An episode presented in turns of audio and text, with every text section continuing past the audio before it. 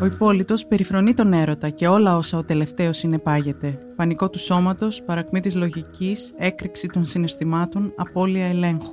Το να αρνείσαι τα δεσμά του έρωτα όμως δεν σημαίνει ότι θα παραμείνεις ανέγκυχτο, σώος και αρτιμελής. Το αντίθετο μάλλον. Θα βρεθείς ποδοπατημένος, με τις σάρκες ξεσκισμένες, βιώνοντας μια δαιμονική παροδία των σπασμών του έρωτα. Πεθαίνοντας, ο υπόλοιπο αποκτά σώμα.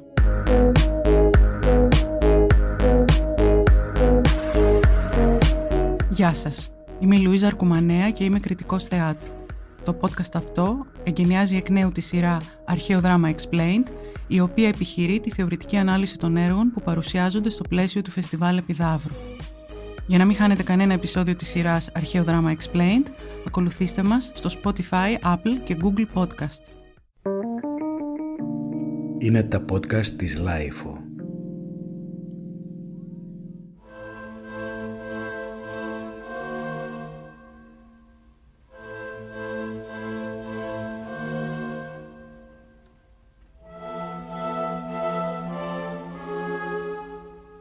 υπόλυτος ή περιέρωτος. Απόμακρος, απρόσιτος, ασυγκίνητος. Ο υπόλυτος διαγράφει με αποφασιστικότητα τη μοναχική πορεία του σε άσπυλα μονοπάτια. Με αίμα Αμαζόνας να κυλάει στις φλέβες του, νόθος γιος του βασιλιά Θησέα, εμένει στο παρθενικό όραμά του. Ένα αγόρι που αρνείται τον κόσμο των ενηλίκων. Ένα αγρίμι που αρνείται να εξημερωθεί. Η θέα ενός απάτητου λιβαδιού τον συγκινεί υπέρμετρα. Φτάνοντας εκεί, εξαντλημένος από το κυνήγι, θα βυθιστεί στην πράσινη αγκαλιά του, ατενίζοντας τον ουρανό. Τίποτε δεν είναι τόσο αγνό όσο αυτό το λιβάδι, θα σκεφτεί. Μια αγνότητα πέρα από κάθε ανθρώπινο περιορισμό, αυθύπαρκτη αυτόνομη τέλεια. Αμόλυντη από την ευτέλεια του πόθου, από όλα τα ασήμαντα πάρε δόση των ανθρώπων που αναλώνονται στο κυνήγι της ειδονής και στην εξασφάλιση απογόνων. Εκείνος δεν τα χρειάζεται όλα αυτά, Σαν το λιβάδι στέκεται αδιάφορος απέναντι στη διαβρωτική ματαιότητα του πάθους. Δεν μπαίνει καν στη διαδικασία της δοκιμής και της απόρριψης. Η καθαρότητα του μυαλού και του σώματος είναι το υψηλότερο ιδανικό.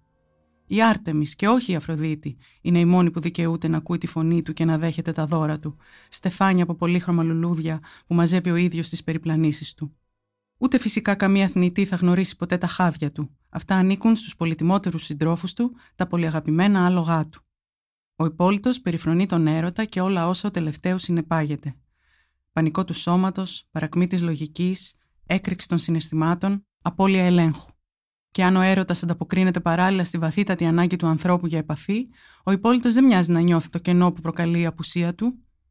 Α ήταν να τελείωνε η ζωή μου όπως την άρχισα, εύχεται, ενώ εναποθέτει ο λάνθης στο στεφάνι στο βωμό της Θεάς Άρτεμις, Θεάς του κυνηγιού και της Παρθενίας.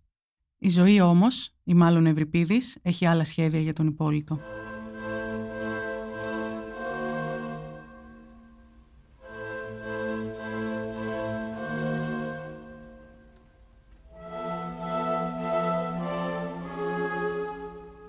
Ο Υπόλοιπο είναι ίσως το μοναδικό έργο στην ιστορία του αρχαίου ελληνικού δράματος που σώθηκε στη δεύτερη εκδοχή του. Η πρώτη, γραμμένη και εκείνη από τον Ευρυπίδη τέσσερα χρόνια πριν, το 432 π.Χ., είχε τον τίτλο Υπόλυτος Καλυπτόμενος, επειδή σε εκείνο το έργο ο νεαρός ήρωας κάλυπτε το πρόσωπό του από ντροπή, ακούγοντας την ερωτική εξομολόγηση της Φέδρας. Από τον πρώτο και όπως φαίνεται σοκαριστικό για την εποχή του Υπόλυτο, έχουν διασωθεί μονάχα σπαράγματα. Στην υπόθεση του δεύτερου υπόλοιπου, του Στεφανιφόρου ή Στεφανία, διαβάζουμε το γάρα πρεπές και κακηγορίας άξιον εν τούτο διόρθωτε το δράματι. Δηλαδή, ο απρεπής χαρακτήρας του πρώτου έχει διορθωθεί εδώ, μας λέει ο αρχαίος σχολιαστής. Γιατί απρεπής, η φέδρα του πρώτου έργου εκφράζει ανοιχτά τη σεξουαλική επιθυμία της, παραβιάζοντας τα όρια της αποδεκτής γυναικείας συμπεριφοράς. Είναι μια γυναίκα έτοιμη για όλα. Η φέδρα του δεύτερου, αντιθέτως, είναι ένα θύμα. Η αξιοπρεπής γυναίκα που επελέγει ψυχρά από την Αφροδίτη ως όργανο εκδίκησης ενάντια στον βλάσφημο υπόλοιπο. Οι τρεις αρετές, τις οποίες υπηρετεί αυτή η φέδρα, σύμφωνα με τα λόγια της, είναι η εδός, η σοφροσύνη και η εύκλεια, δηλαδή η καλή φήμη. Ω εκ τούτου, αγωνιά να κρύψει πάση θυσία την ακατάλληλη λαγνία της. Έχει γίνει άφαντος, λέει το αρχαίο κείμενο. Κρύβεται. Κατάκητη, άϊπνη, χλωμή, έχει τρεις μέρες να φάει. Έχει ρέψει, σχολιάζουν οι γυναίκες του χορού που ανησυχούν, αναρωτιούνται μήπως η βασίλισσά τους είναι άρρωστη ή μήπως τρελάθηκε στην αρχή του έργου. Όμως στην πραγματικότητα η βασίλισσά τους είναι εγκλωβισμένη σε μια θανάσιμη αγωνία. Η Φέδρα μαραζώνει και πληγωμένη από τις αίτητε του έρωτα βογκάει και δεν μιλάει, και από τους δικούς της κανείς δεν ξέρει τον καημό της, λέει η Αφροδίτη στον πρόλογο. Η Φέδρα δεν μιλάει. Θα προτιμούσε να πεθάνει προτού να φανερώσει τον έρωτα που τη τρώει τα σωθικά, σπηλώνοντας έτσι την αξιοπρέπειά της, το καλό της όνομα.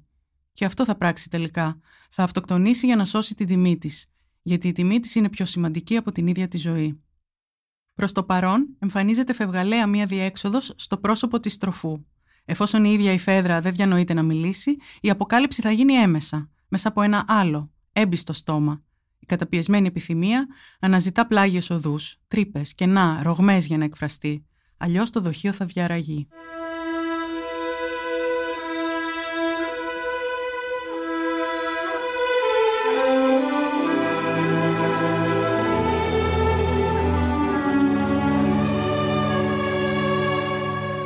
Σε τι συνίσταται η τραγικότητα της Φέδρας, Είναι τραγική μια γυναίκα που ερωτεύεται τον όθο γιο του άνδρα της και προκαλεί τον άδικο θάνατό του με το εξωφρενικό ψέμα της. Προτού αυτοκτονήσει, η Φέδρα θα αφήσει πίσω της ένα γράμμα, την περίφημη Δέλτο, όπου θα κατηγορεί τον υπόλοιπο ότι τη βίασε. Ο Θησέας δεν πρέπει να μάθει την αλήθεια. Η Φέδρα δεν πρέπει να εκπέσει. Σύμφωνα με τον Κίτο, η Φέδρα είναι τραγική επειδή μέσα της πραγματοποιείται μια πάλι τέτοια που ο υπόλοιπο δεν θα μπορούσε ποτέ να τη γνωρίσει. Η πάλι αυτή, μεταξύ ασυνείδητου και συνειδητού, μεταξύ επιθυμίας και κοινωνικής επιταγής, ενσαρκώνεται δραματουργικά μεταξύ άλλων ως η πάλι του έξω και του μέσα. Το έξω παίρνει τη μορφή της Αφροδίτης, της δαιμόνιας εκδικητικής θεάς, που μας ρίχνει στον κρεμό, καθιστώντας μας θύματα μιας σκοτεινής ανεξήγητης έλξης προς το απογορευμένο. Η μητριά που ωραίγεται σεξουαλικά τον θετό γιο της. Αυτό είναι το έξω και με την έννοια του στερεότυπου, της λάχνας μεγαλύτερης γυναίκας που επιθυμεί νεότερους άνδρες. Το μέσα, όπως η ίδια η Φέδρα το αντιλαμβάνεται, είναι η κατάρα της κληρονομικότητας, το αίμα που κυλάει στις φλέβες της, ίδιο με εκείνο της μητέρας της, Πασιφάης. Η Πασιφάη ερωτεύτηκε τον Ταύρο που αναδύθηκε από τη θάλασσα, δώρο και σημάδι στήριξης των θεών προς τον πατέρα της. Μαζί του ενώθηκε και έκαναν τον Μινόταυρο. Εκείνη την τερατώδη αγάπη της μητέρας της φοβάται τώρα πως ξαναζεί η ερωτευμένη Φέδρα, όπως ομολογεί στην τροφό.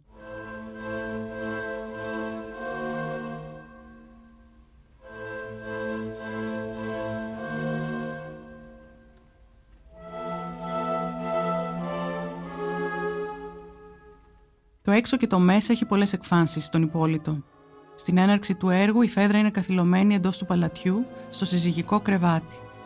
Δεν τη βλέπουμε. Ακούμε μόνο τους ήχους στέρησης που εκπέμπει το ερωτευμένο σώμα. Μένει εντός. Δεν θέλει να εξέλθει. Θέλει να διατηρήσει τα ενίκο-ενίκο, να μην τα μεταφέρει ενδύμο.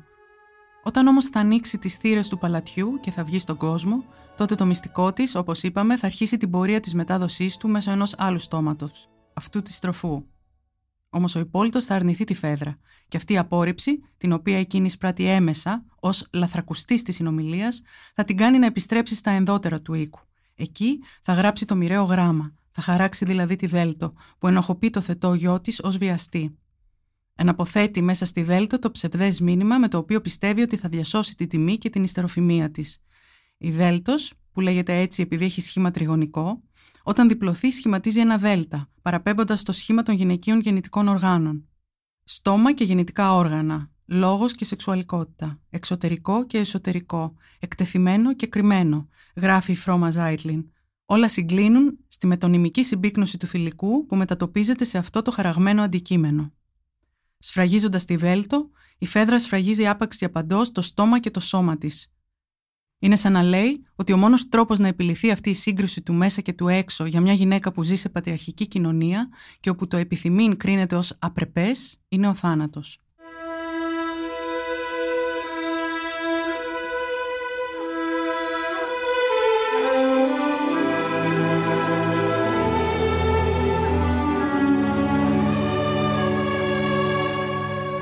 Η ίδια σύγκρουση βιώνεται από τον υπόλοιπο, ο μηχανισμός ενεργοποιείται παρά τη θέλησή του, όταν το μυστικό της φέδρας εισβάλλει στο μυαλό και στο σώμα του με την αποκάλυψη της τροφού. Πρέπει τώρα και αυτός να αποφασίσει αν θα κρατήσει το μυστικό ή αν θα το κοινωνήσει σε άλλα πρόσωπα, κυρίως τον πατέρα του Θησέα. Ο όρκος σιωπής που δίνει στην τροφό τον εμποδίζει φυσικά από το να κάνει το δεύτερο. και γι' αυτό ακριβώς βιώνει το δικό του διχασμό. Όπως και η Φέδρα αναρωτιέται, να μιλήσει ή να μην μιλήσει. Το δίλημά του αποτυπώνεται στη φράση «Η γλώσσα μου ορκίστηκε, αλλά το μυαλό μου όχι», που αντανακλά τη φράση της Φέδρας «Τα χέρια μου είναι αγνά, αλλά το μυαλό μου όχι». Η πρόβλεψη της Φέδρας ότι ο υπόλοιπο θα μοιραστεί την αρρώστια της σιγά σιγά πραγματοποιείται. Ο ιός του μυστικού μολύνει το απάτητο λιβάδι της ψυχής του. Ο υπόλοιπο δεν είναι πια ο ψυχρός μονολυθικός ήρωας της αρχής, που τίποτα δεν τον βασανίζει παρεκτός η κυνηγετική του άθλη και η ευημερία των αλόγων του. Εισέρχεται στην υποκειμενικότητα, στο βαθμό που, όπως λέει ο Ζίζεκ, υποκειμενικότητα σημαίνει αμφιβολία, αναρώτηση, αντίφαση. Το ρήγμα θα δραματοποιηθεί πλήρως όταν το άρμα του θα γίνει θρύψαλα πάνω στα βράχια και εκείνος, ποδοπατημένος από τα τρομοκρατημένα άλογα και μπλεγμένος στα χαλινάρια τους που τον κόβουν ανελαίητα, θα βιώσει την υπέρτατη οδύνη, γεμάτος αίματα και με τις άρκε ξεσκισμένες, μια δαιμονική παροδία των εκτινάξεων του έρωτα. Λέει η Νικόλ Λωρό. Ο άντρας θα πεθάνει μέσα στον πόνο, ανακαλύπτοντας έτσι ότι διαθέτει ένα σώμα. Πεθαίνοντας, ο υπόλοιπο αποκτά σώμα. Δεν είναι τυχαίο ότι, καθώς ψυχοραγεί, βασανίζεται από διαπεραστικούς σπασμούς που ορίζονται ως οδύνε.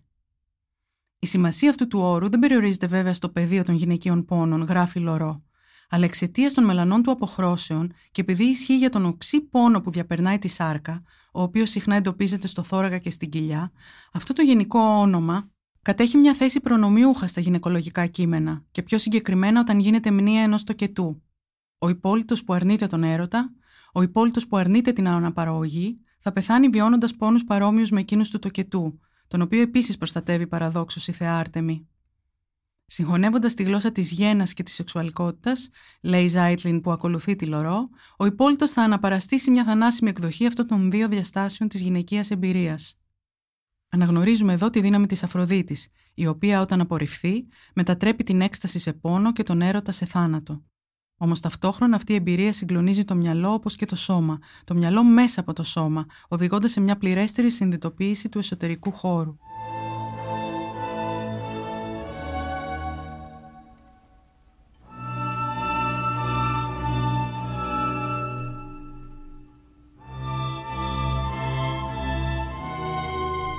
Το θέατρο μεταχειρίζεται το θηλυκό για να επινοήσει ένα πληρέστερο πρότυπο του αρσενικού εγώ, λέει η Ζάιτλιν. Το να παίζεις τον άλλο, να παίζεις ένα ρόλο, είναι αυτό που διευρύνει την αρσενική ταυτότητα του πολίτη, ειδικά όσον αφορά στις συχνά αποκηρυγμένες συγκινήσεις του φόβου και του ελαίου.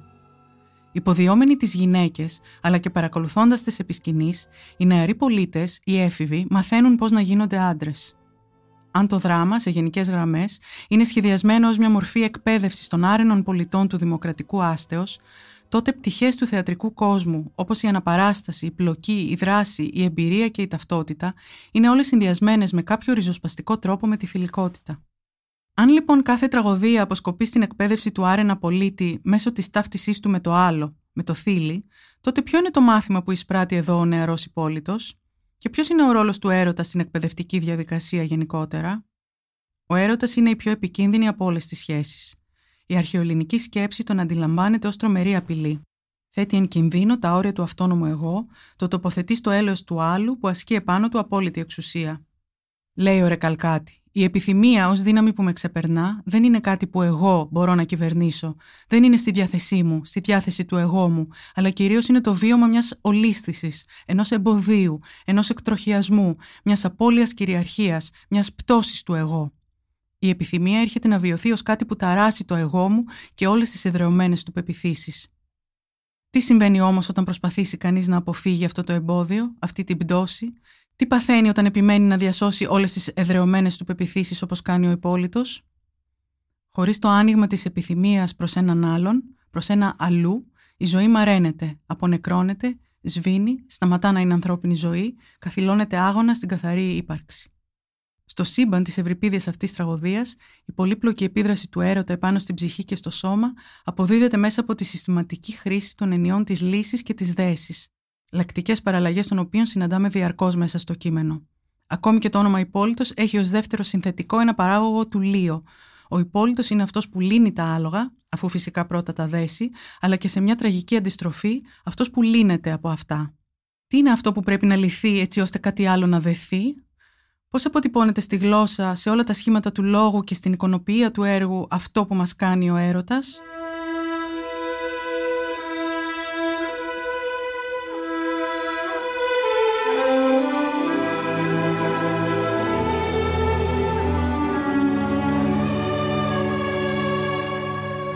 Έρετέ μου δέμας, ορθούτε κάρα, λέλη με μελέον σύνδεσμα φίλων. Το κορμί μου κρατάτε και απάνω το κεφάλι μου ορθώστε, αγαπημένες. Μου λυθήκαν οι αρμοί των μελών μου. Είναι τα πρώτα λόγια που ακούμε τη Φέδρα να λέει βγαίνοντας στο φως. Ο αέρος είναι λυσιμελής, λύνει τα μέλη, λέλημα μελέων δηλώνει η Φέδρα. Με ποια τέχνη ή με ποια ξόρκια θα λύσουμε τον κόμπο αυτών της αμαρτίας και του κακού, θα ρωτήσει λίγο αργότερα το χορό. Ο κόμπος που δένει Αφροδίτη γύρω από τη φέδρα και τον υπόλοιπο, ο κόμπος που δένει επιθυμία γύρω από το σώμα, ο κόμπος που εμποδίζει την τροφή να κατέβει από το στόμα, θα βρει την ηλική ενσάρκωσή του σε έναν άλλο κόμπο, αυτόν που δένει τη θηλιά γύρω από το λαιμό της φέδρας. Λέει η Νικόλ Λορό στη ρηξικέλευθη μελέτη της βίαιη θάνατη γυναικών στην τραγωδία. Προσκολλημένη στην ιδέα της εύκλειας όσο και στον υπόλοιπο, η φέδρα πεθαίνει έχοντας χάσει τη φήμη της ως ενάρετη σύζυγος του Θησέα αλλά ο θάνατός της παραμένει μια πράξη μύτιδο. Από το μύτη, πονηριά, τέχνασμα, ευστροφία. Η θηλιά που δένει γύρω από το λαιμό της θα αποδειχθεί παγίδα για τον υπόλοιπο. Το γραπτό σημείωμά της θα πει μια ψεύτικη ιστορία.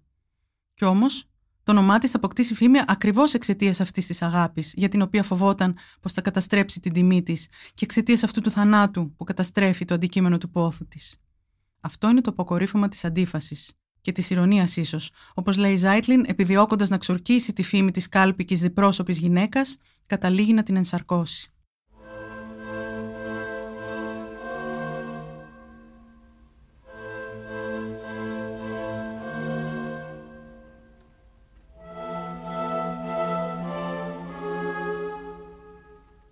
Το ψέμα της φέδρας γίνεται η θηλιά του υπόλοιπου. Στο τέλος, ο ήρωας θα δεθεί από τα χαλινάρια των αλόγων του των υπόδεσμων σε έναν κόμπο που δεν μπορεί να λυθεί, δεσμόντι σε εξέλικτον, παρά μόνο με τίμημα τη λύση των μελών του σώματός του, εκδεσμών λυθής. Εικόνα που μας θυμίζει ακριβώς τα λόγια της Φέδρας όταν την πρωτοσυναντάμε. Λέλη με μελέον σύνδεσμα. Ο υπόλοιπο λύνεται κυριολεκτικά, όχι από τον λυσιμελή έρωτα όπως η Φέδρα, αλλά από τα λυσασμένα άλογά του. Η πατρική καρδιά θα γίνει και αυτή κόμπος από την αμαρτία, αμαρτία με την αρχαιοελληνική έννοια της λέξης, δηλαδή του λάθους, επειδή θα προκαλέσει τον άδικο χαμό του υπόλοιπου. Η Άρτεμις παρηγορεί τον Θησέα λέγοντάς του ότι μπορεί να τον απελευθερώσει, να τον λύσει από τις ενοχές του, εφόσον ο Θησέας δεν φταίει, έδρασε παραπλανημένος από το γράμμα της Φέδρας, έδρασε εν αγνία του. Όμως στο τέλος του δράματος, ο υπόλοιπο είναι αυτός που μπορεί να δέσει ή να λύσει την παρεξήγηση και να λυτρώσει τον Θησέα από τις οδύνες της συνείδησής του. Συγχωρώντας τον πατέρα του ενώ ψυχοραγεί, ο υπόλοιπο δένει εκ νέου έναν πολύ σημαντικό κοινωνικό δεσμό, αυτόν που υπάρχει μεταξύ πατέρα και γιου, αποδεικνύοντας ότι και την όθος είναι στην πραγματικότητα γνήσιο τέκνο του βασιλιά Θησέα.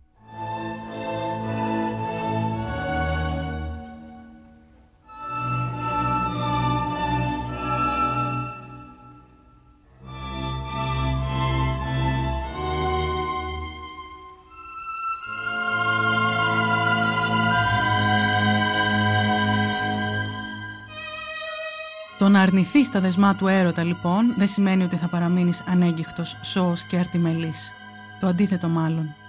Στο τέλος του μονολόγου του, εκεί όπου υπερασπίζεται τον εαυτό του ενώπιον του Θησέα, ο υπόλοιπο, έχοντας πλέον βιώσει το σχίσμα μεταξύ του έξω και του μέσα, το σχίσμα δηλαδή που προκαλείται όταν είσαι αθώος αλλά φαίνεσαι ένοχος, είσαι ενάρετος αλλά κατηγορείσαι ως βιαστής, είσαι άνδρας αλλά πονάς σαν γυναίκα, είσαι ανέραστος αλλά σφαδάζεις από οδύνη, τότε μόνο μπορεί να το συναισθανθεί και στην ψυχή του άλλου. Εσοφρόνησε δούκ έχουσα σοφρονήν, ημείς δέχοντας ου καλό χρώμεθα. Εξάσκησε την αρετή χωρίς να μπορεί να είναι ενάρετη, θα πει ο υπόλοιπο για τη φέδρα, ενώ εμείς που μπορούσαμε δεν την ασκήσαμε σωστά. Η θεά Αφροδίτη με το εκδικητικό σχέδιό της θα καταφέρει να φέρει κοντά όχι δύο αλλά τρεις φιγούρες, το γιο, τον πατέρα και τη σύζυγό του, βγάζοντας τον καθένα από την απομόνωσή του και ενώνοντάς τους στον κοινό τόπο της αμοιβαίας καταστροφής τους. Μια αργοπορημένη, τραγική οικογενειακή επανασύνδεση. Έχοντας απαρνηθεί τη σωματική επαφή με τον άλλο, ο υπόλοιπο θα βρει εκείνο το είδος τοργή που νόμιζε ότι ποτέ δεν θα είχε ανάγκη στην τρυφερή αγκαλιά του πατέρα του, που κλείνει θεραπευτικά γύρω από το ξεσκισμένο σώμα του. Εκεί, σε αυτή την αγκαλιά, θα αναζητήσει το δώρο που μόνο η ουσιαστική σύνδεση με τους άλλους μπορεί να προσφέρει. Την αναγνώριση και την αποδοχή της μοναδικότητάς μας. Η ευχή του υπόλοιπου, αχ να μπορούσα να σταθώ απέναντι και να δω τον εαυτό μου έτσι ώστε να θρυνήσω για τα δεινά μου, είναι ένα σχήμα αδύνατον, λέει Ζάιτλιν. Μπορεί να πραγματοποιηθεί μόνο μέσα από έναν καθρέφτη, και όλοι ξέρουμε καλά ότι αυτό το στάδιο πρέπει από νωρίς να τελειώσει. Την ώρα που ξεψυχά, ο υπόλοιπο οσμίζεται την παρουσία της Άρτεμης. Με βλέπεις όπως είμαι σε αυτή την άθλια κατάσταση, θα τη ρωτήσει. Είναι τώρα πια κρίσιμο για εκείνον το βλέμμα του άλλου. Ζητάει από τη Θεά να του το χαρίσει, να γίνει εκείνη που θα σταθεί απέναντί του και θα τον κοιτάξει, θρυνώντας για τα βάσανά του. Η Θεά όμως δεν μπορεί να θρυνήσει, δεν επιτρέπεται να μολύνει τα μάτια της. Τέτοιοι είναι οι περιορισμοί στις σχέσεις μεταξύ θνητών και αθανάτων. Μονάχα ο χορός θα υποσχεθεί το κοινόν άχο, τη συλλογική θλίψη και τα δάκρυα που θα ποτίσουν την ιστεροφημία του υπόλοιπου, εξασφαλίζοντάς του μετά θάνατον την κατανόηση και την αγάπη που ουδέποτε βρήκε όσο ήταν ζωντανός. Αναπάντεχα σε όλους στην πόλη έχει πέσει το πένθος, θα πει ο χορός. Ό,τι δάκρυα πολλά θα χυθούνε. Των μεγάλων αντρών και των άξιων δεν τελειώνουν οι θρήνοι.